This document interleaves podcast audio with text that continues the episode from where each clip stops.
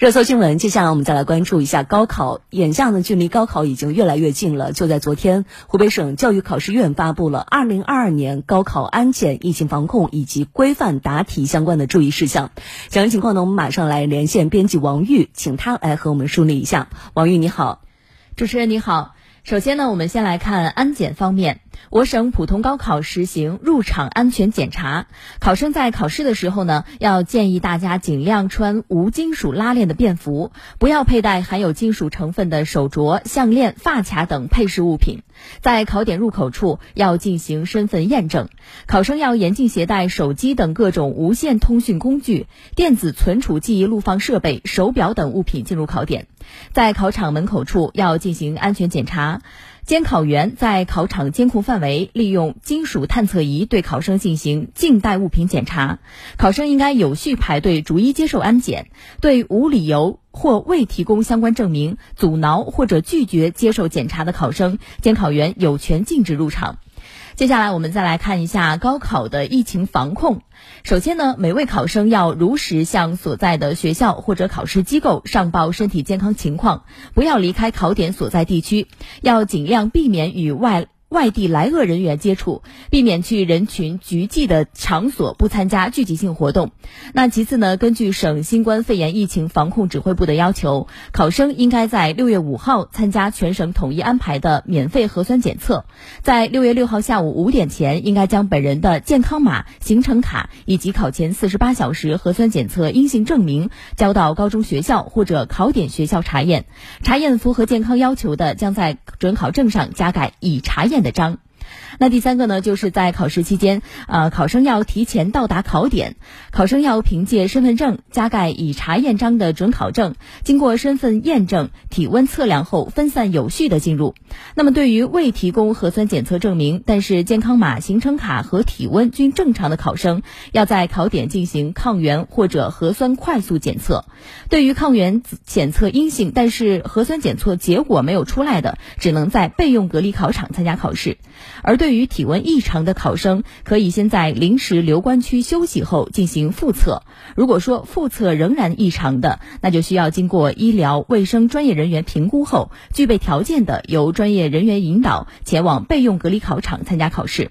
那除了以上三条呢，考生还需要注意，在进入考场前以及考试结束离开考场后，需要全程佩戴口罩。呃，进入考场就座以后呢，考生可以自主决定是否佩戴，但是呢，还是鼓励考生全程佩戴口罩。而对于在隔离考场参加考试的考生，则需要全程佩戴口罩。考生进行身份核验时，需要摘除口罩，不能因为佩戴口罩影响身份核验。最后呢，我们再来关注一下规范答题的一些注意事项。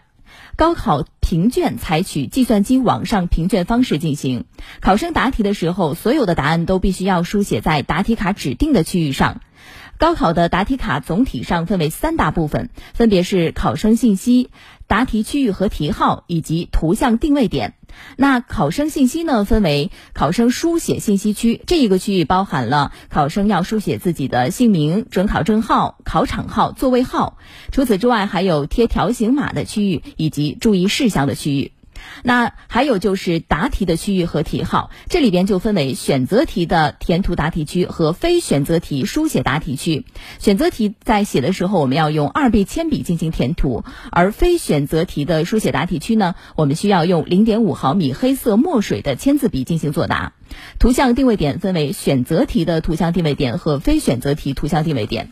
而根据近几年答题卡扫描和高考评卷反馈的情况，考生作答的答题卡存在的主要问题有以下几个方面，比如说卡首部分填写粘贴有误，像准考证号填写错误、条形码粘贴不规范，或者说将条形码撕破弄皱，造成扫描困难。那除此之外，还有选择题的填涂不规范，这种情况主要包括像填涂过轻、没有涂黑涂满、填涂标记不规范，或者说在选项中填涂点线、横线或者打对勾，这些都是错误的。填错后修改没有及时的擦干净，或者说使用的二 B 铅笔不符合要求，甚至用签字笔填涂达不到扫描的要求。那除此之外呢，非选择题答题不规范的情况也要避免，呃，主要包括以下几个情况，比如说像使用铅笔等非规定用笔作答，用笔细或者墨淡或者书写较轻、图像不清，超出答题区域答题，以及答题错位，没有在对应的题号下进行作答，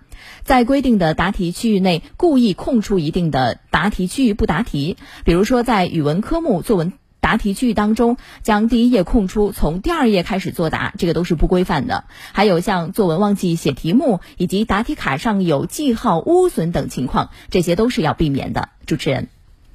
好的，感谢王继玉的梳理。其实除了他刚刚提到的，还有一个事儿，在最近也可能比较重要，就是呃，你得有一个良好的心态。是的。呃，如何缓解呃考生的心理压力，理性的看待高考，在这个时间也是非常重要的事情。嗯，我们也给大家简单的梳理一下。首先呢，我们要强化自信，此外呢，还要优化我们的情绪，要自我解压，给自己积极的暗示。通过良好的自我暗示，可以克服自己的一些紧张的情绪，恢复信心，把自己的状态、情绪都调整到最佳的状态。没错，要相信，只要勇敢向前，就一定能够收获人生最美好的果实。